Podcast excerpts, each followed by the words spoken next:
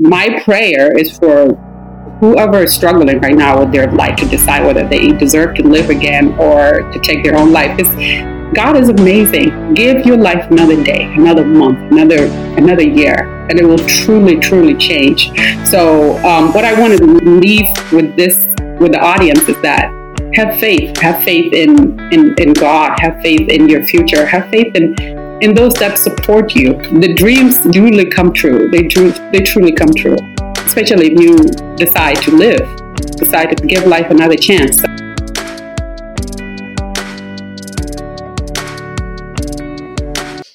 Welcome to Radical Abundance. I am your host, Teresa Jansen, and today's guest is Nyajok Doluan, and I'm very excited about the new book that she has just written. I tell you, I fell in love with this book before I was even able to read it, just looking at the cover. And I'm so excited for you to get a chance to hear this story. Nyajok, welcome to Radical Abundance. Thank you, Teresa. So, just give our listeners a little bit of a background, I know you're from South Sudan, which is where I am right now. However, right now you're in Texas in the United States, which is where I'm from. So, you and I have kind of swapped places geographically in the world, and that's a lot of fun. Give us a background. How did you end up in the US briefly? Oh, so yes, I am currently in Texas. Uh, Teresa, I grew up in a refugees camp. I grew up actually in two refugees camps, both in Ethiopia, from the time I was three years old until I was 14 years old. And when I was 14, my family migrated to the U.S. as refugees, and we resettled in Omaha, Nebraska. So I grew up in Omaha, in the States. It's my home. Um, in 2009, I graduated nursing school, joined the Army. So I've been traveling in and out. But now Texas is my home and um, it's where I've been. And I have three kids. I have a 20 year old, a six years old, and a five year old. So that's that's a little bit about me. Yeah, Joe, if I tell you, if I grew up in Nebraska, I would head to Texas also because Nebraska is cold. Now, I'm originally from Michigan and now I live in Juba and I am wired for Juba. I would totally head to Texas. Good move. Yes, I agree. I could not go back to Nebraska to live. No, too cold for me.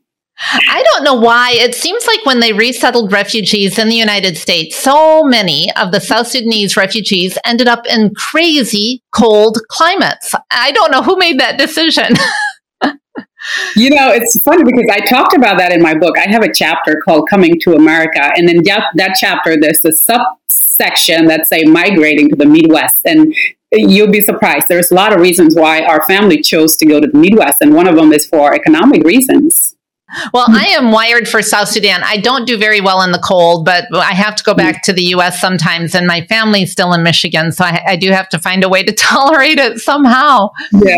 Well, yeah. I'm glad that you mentioned the book because that is what I really want to talk about today. And I, I have a, I bought the Kindle version because it's not in South Sudan yet, uh, but it's coming. So I bought the Kindle mm-hmm. version and I want people to see. I'm going to put a real image on the show page, but I fell in love with that cover right there. So first of all, the title of the book, I am my mother's wildest dream.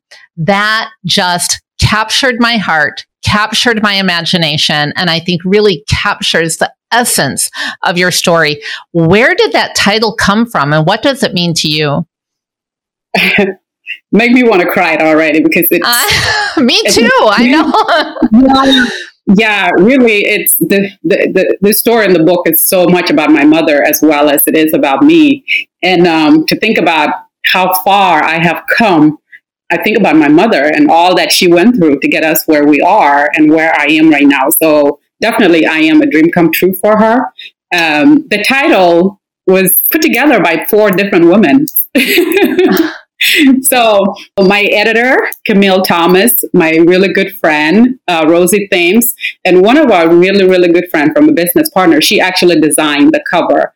And that's Christy Horton. So we all came together after the book was done. And um, I have a lot of different, I had wrote down different possibilities of different titles.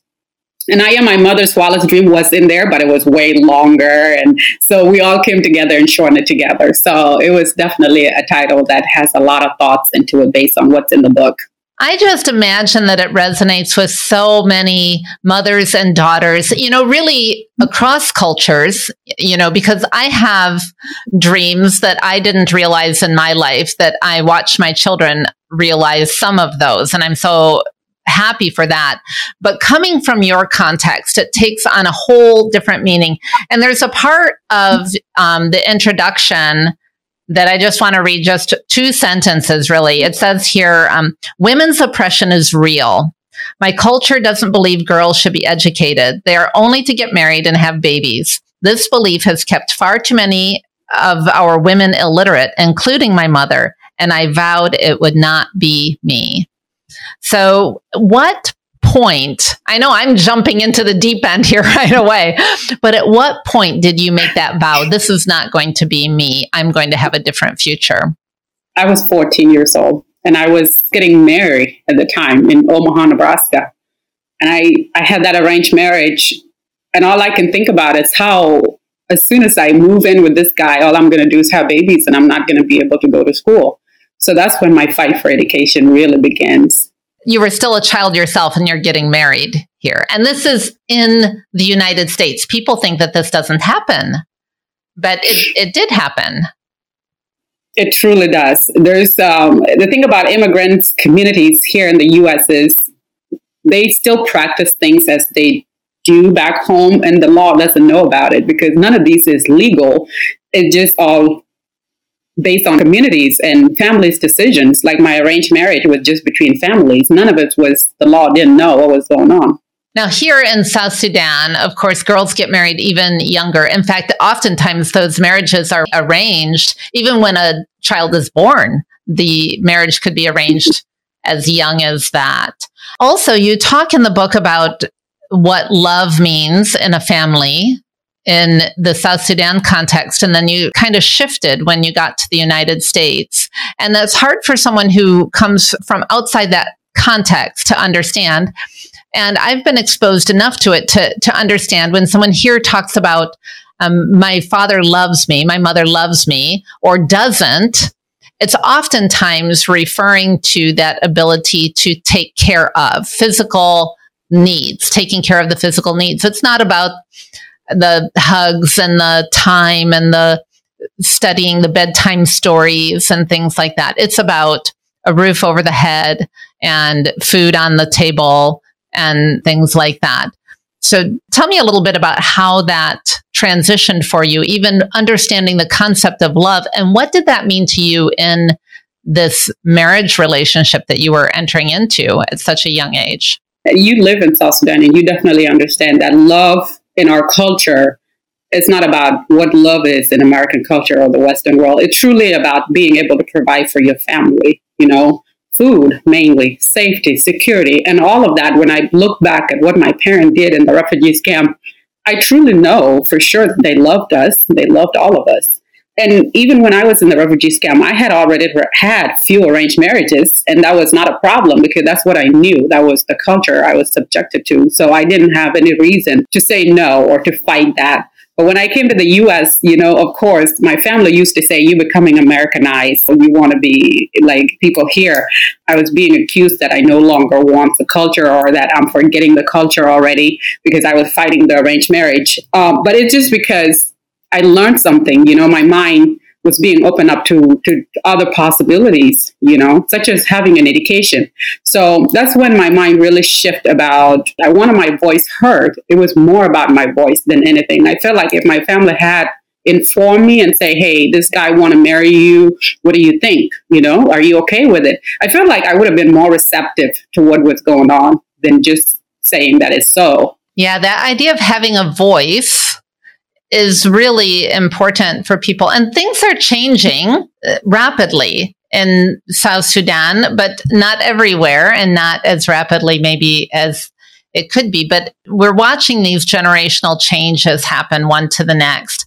Now, when you went to the United States, you went with your family, right? Your mom was there also, or no? Everybody. She, yeah, yep. she was. My mom, my dad, my siblings. Yep.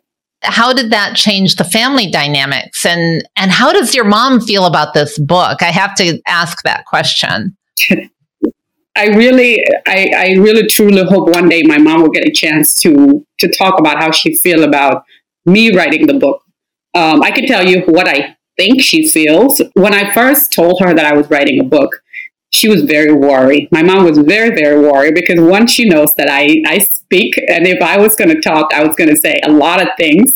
And she was worried about what I might have said about our father. You know, women in our society, they're very protective of their own homes, mainly their husbands and their kids. And you know, South Sudan is a very hush hush kind of community that we don't we don't talk about our family's life to other people. So my mom was more concerned about what am I saying in the book about my father? So later on, when the book was written, and I was trying to tell her, you know, I'm not saying much about dad. This is what I said about dad. But when the book was finished, I gave the manuscripts to all my siblings, all my six siblings. They um, they read the manuscripts, and it wasn't until my older brother called my mom and told her what I actually said about my father that my mom said, "You can go ahead and publish it." Because she wow. felt she felt safe at that point. She she knew that I'm not out there trying to destroy our family or try to ruin my dad's reputation or things like that. So um, she's very supportive right now, very very supportive and very proud. But I know she was scared. She was very scared at the beginning. And I can hear the love you have for your family. And it's just a matter of fact account of this is how things are. You call it unfiltered, I think is the word you use. You said, This is my story. It says, This is my unfiltered story in my voice and my own words. And no one can take that away from you or say that it's not true because it's your story. And um, I think you've tried to be respectful in in telling it, but it's your story. It is. It is my story, and we all have our own stories. That's right. What is it that you hope people will take away from this story? I have two audiences that I really hope will get something from this story. One is the men in the community, the Sudanese men, the uncles, the brothers, the fathers I truly hope that they will look at this book and they will read it and they will say, I will never subject my daughter, my niece, or my wife to this type of treatment. And I'm hoping they will choose to be better, to be a better man for their own women and their families. That's I truly hope that's what they will get from this instead of looking at my father or looking at my brother or looking at my my ex-husband and and point fingers. That's not what i want. I don't want them to point fingers because all these men in my family that i talked about in the book are just they are product of our culture. But i hope whoever reads it will decide to be better because i hope they don't want any of their loved ones any of their women and their family to go through what i went through. And it is truly almost every woman in south sudan we go through the same thing. But it got to change for the future. So that's one hope that I have for that category. The second one is for the young women. You know, it's for the young women. I want them to know that their dreams can can be realized. It doesn't matter how difficult their situation is, which is why I talked about my refugees camp to show them how far I have come and where I was at the time and where I am now and how God has just never really done with us. You know, our situation can change in a time and I want them to have that hope to know that their life will be better and it can get better. I talk to people here all the time, and they oftentimes feel like the only hope that they have of having a better life is to go somewhere else, like the US, Australia, Canada, you name it. They want to go somewhere else because they think that that's what it's going to take to be financially secure, politically secure, you know, not not to live in danger and fear all the time. And you talk about fear. I want to get back to that in a little bit.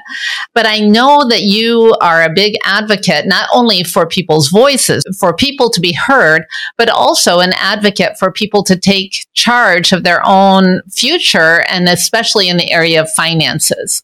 What would you say to someone who says, well, that's, you know, joke, that's easier for you to say. You went to the United States. Of course, you're now successful and secure, but I'm stuck here. You know, that's not my life. What can I do? The first thing is education. We truly have to send our women to school and have a, some form of formal education. I tell you, I would not be able to do the things I do right now without education. And I've been fortunate and blessed, and I'm so grateful that my family came to the US, but just having education in Africa alone can set a woman so far ahead and could be can give you that independency that you you don't have to rely on somebody that's abusive to you or somebody that doesn't respect who you are because you know you'll be able to take care of yourself or your children. My first advocacy is for child education, girls' child education. I'm going to talk to the young women in Gambela because that's that's where I'm from. And there's a lot of arranged marriages at a very young age. And if I could talk to these fathers, is to get their daughters to school. And if I can get through these young women and says, have your education be a priority, it could set them up so far. It could set them up for a way better future. It doesn't matter where they are, Ethiopia or anywhere in, in Africa. It's, it's the foundation for everything. It's education. And there's a lot of movements going on in South Sudan trying to advocate for girl child education, but there's also a lot of barriers in the way. And it's a long road to really make that accessible for a lot of people. So I think doing the best you can with what's available there, but just as a family committing to allowing your girl children to have the same opportunities that the boy children also have. One time I had a group of men. It wasn't designed to only be men. It just happened to all be men because of course it was some type of a group of leaders, you know, so a lot of men were there. And we were talking about this issue of um, marrying an educated woman or uh, marrying a woman, they could say from the cattle camp or something like that. And we talked about what are the benefits to marrying an educated wife and I put them in, you know, focus groups where they could just talk about it among themselves. And, you know, one man actually came and he said, you know, when um, our child is sick, I can trust my wife to take our child to the doctor, to understand what the doctor says, to get the right medicine, to give the right doses of medicine, and to take care of our child. I don't have to take time off from work and do, you know, all those types of things. And everyone thought, wow, that's really great all because he married a woman who could, at the very least, read.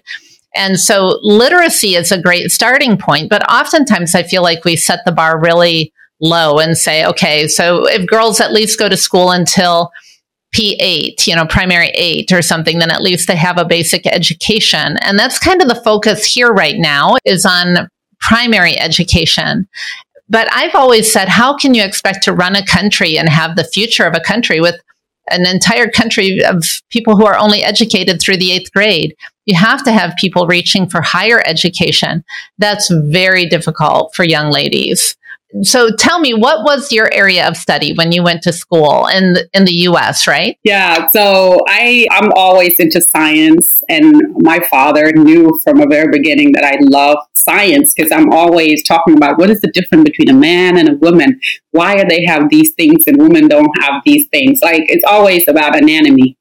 So when I went to college, I knew I was going to study biology. So I went to study biology, and during my at the end of my first year, I found myself with a nurse at school at uh, at the hospital, and um, I talked to her. She told me what nursing was all about because I didn't know. I mean, there was no guidance from home. My parent didn't have the education.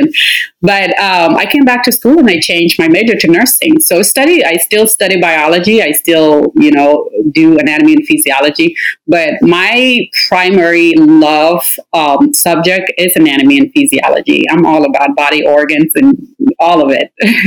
Yeah. My youngest daughter is in pre med. She's currently a medical assistant, but she loves the yeah. pre med. And even as yeah. a medical assistant, she likes to do any procedure that they will let her yeah. do. And, and uh, so she's like, yeah, let me drain the abscess and do the, you know, she works for a provider who's like, yeah, you do the, the yucky stuff. and she's, she loves it. So uh, that's, that's great. Yeah, that's an unusual thing for a girl to do. Maybe in South Sudan, a girl probably wouldn't have as many opportunities to be a nurse as um, as is in the United States. So when yeah. you're coming to South Sudan, coming up here very soon in July, I'm very excited about the book launch. It's the 4th of July. Is it? Yes. Help me get the dates um, right because I want people to know when to come. So right now the book is scheduled for 2nd July at the Pyramid Hotel. However, the, the Center of Strategic and Policies that is launching the book just reach out to me and says they are expecting anywhere between 150 to 200 people and they're going to have to move it from pyramid to juba university so uh-huh. Right, they haven't given me the date, but now the location moved to uh, Juba University because now there's so much going on, and, and everybody wants to come, and there's a, they expecting a lot of people to turn up. So it's going to wow. be at Juba, but I don't know yet what day. It's going to be the first week of July.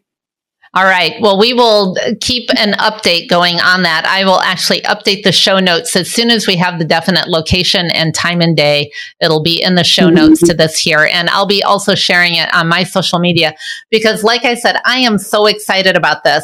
Now, I, I just saw your book shared by a friend of mine on Facebook. And like I said, that cover was so striking to me and just inspired me and um, I, I, said i've got to meet this woman and i reached out to you instead of usually people reach out to me and say hey i want to be on your show but in this time case I, I reached out to you and was so excited about this and really excited about the fact that you're coming to Juba because we don't get a lot of these really fabulous books. You know, people go to the States, they write books, and they don't ever make it here. So I'm really curious as to what the impact is going to be, what the reception is going to be.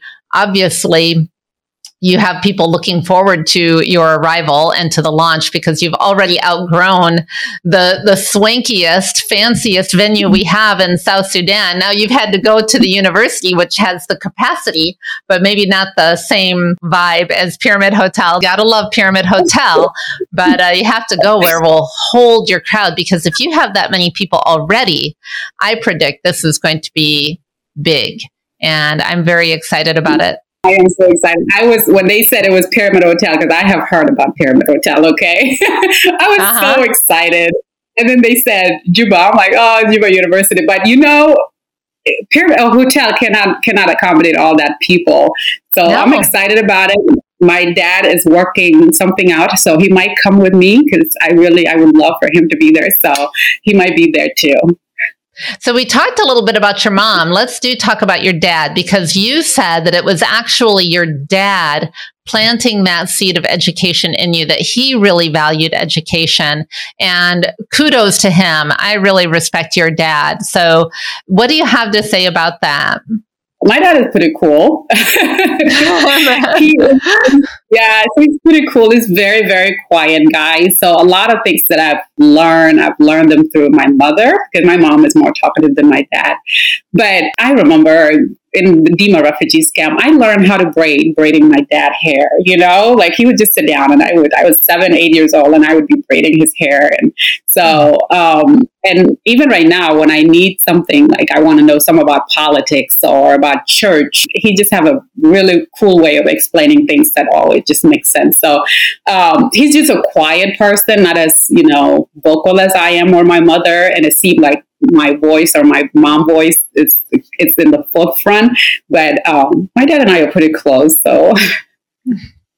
That's great. Yeah. Well, I you're definitely you're a product of both of your parents, but also obviously you are your own woman, and there's a lot to be said for that.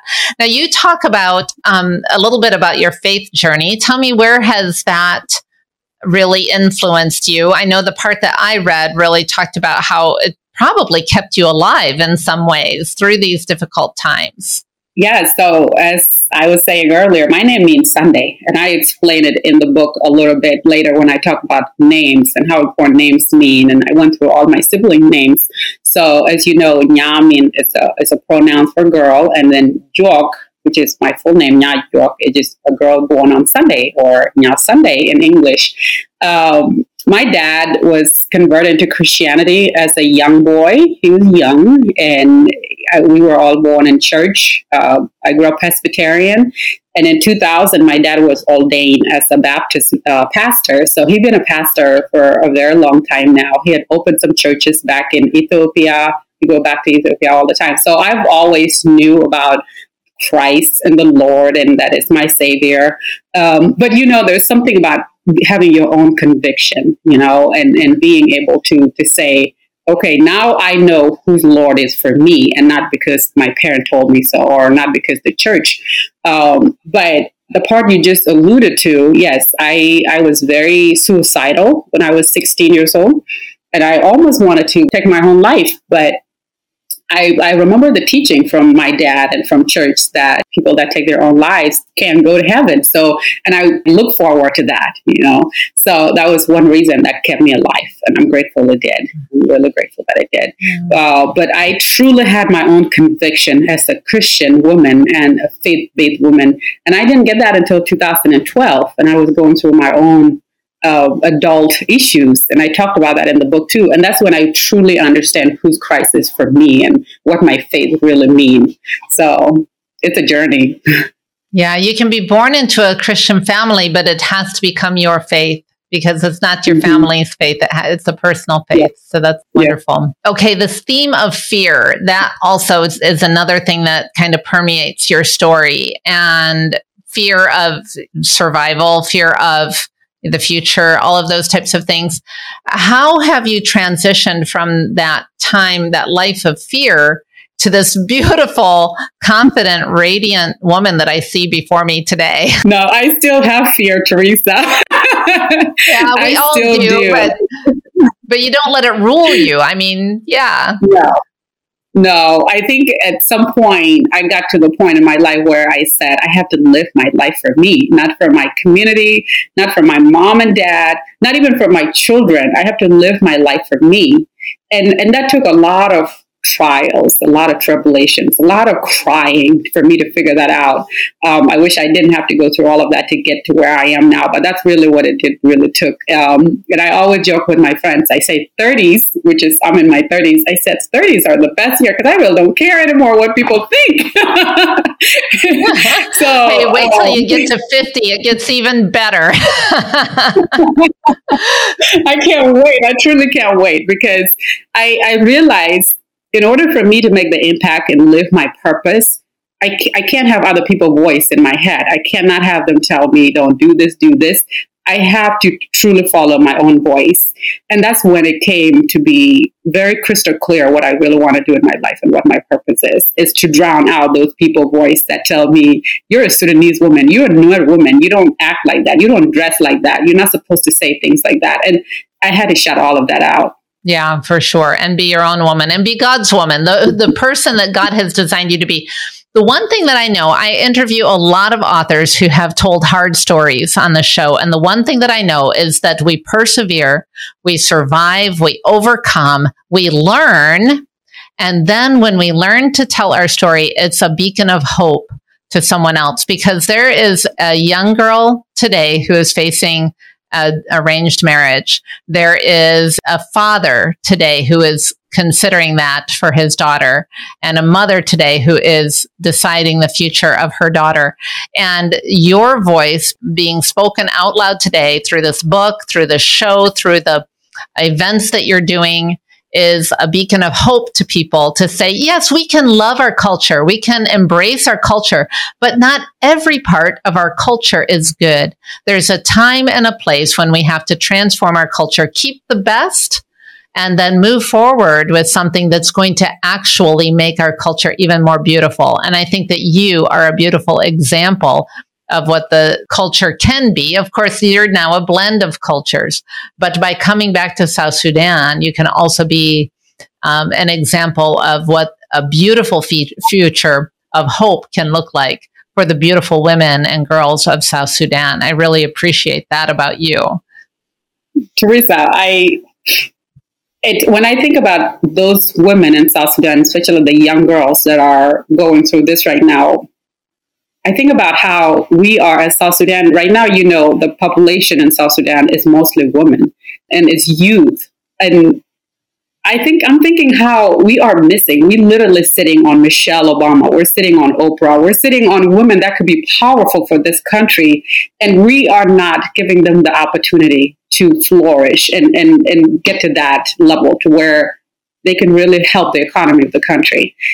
We are missing out. We are missing out if by just not sending these kids to school to, to have their voice and to be able to speak and we're missing out. I, and i think about that all the time how many of them could be anything Yeah, absolutely. And you're right. It's the culture that's missing out in the gifts and talents and the wonderful things that these girls and women have to offer. And we definitely want them to be able to contribute to the world. And it's a world that is so open now and our voices can be heard far and wide. Well, I cannot believe that our time has come to an end already. And um, to, before we go, uh, first of all, I do want, I'll put the link to the book. It's available now on Amazon. You can get the book, it'll be in the show notes. Um, I'll also put the schedule for the tour because it's not only South Sudan you're coming to, you're doing a whole East Africa tour and you've been touring the US also. And this show goes everywhere all over the world. So uh, you might have Yay. to add some more continents to your tour. We'll have to see how that goes.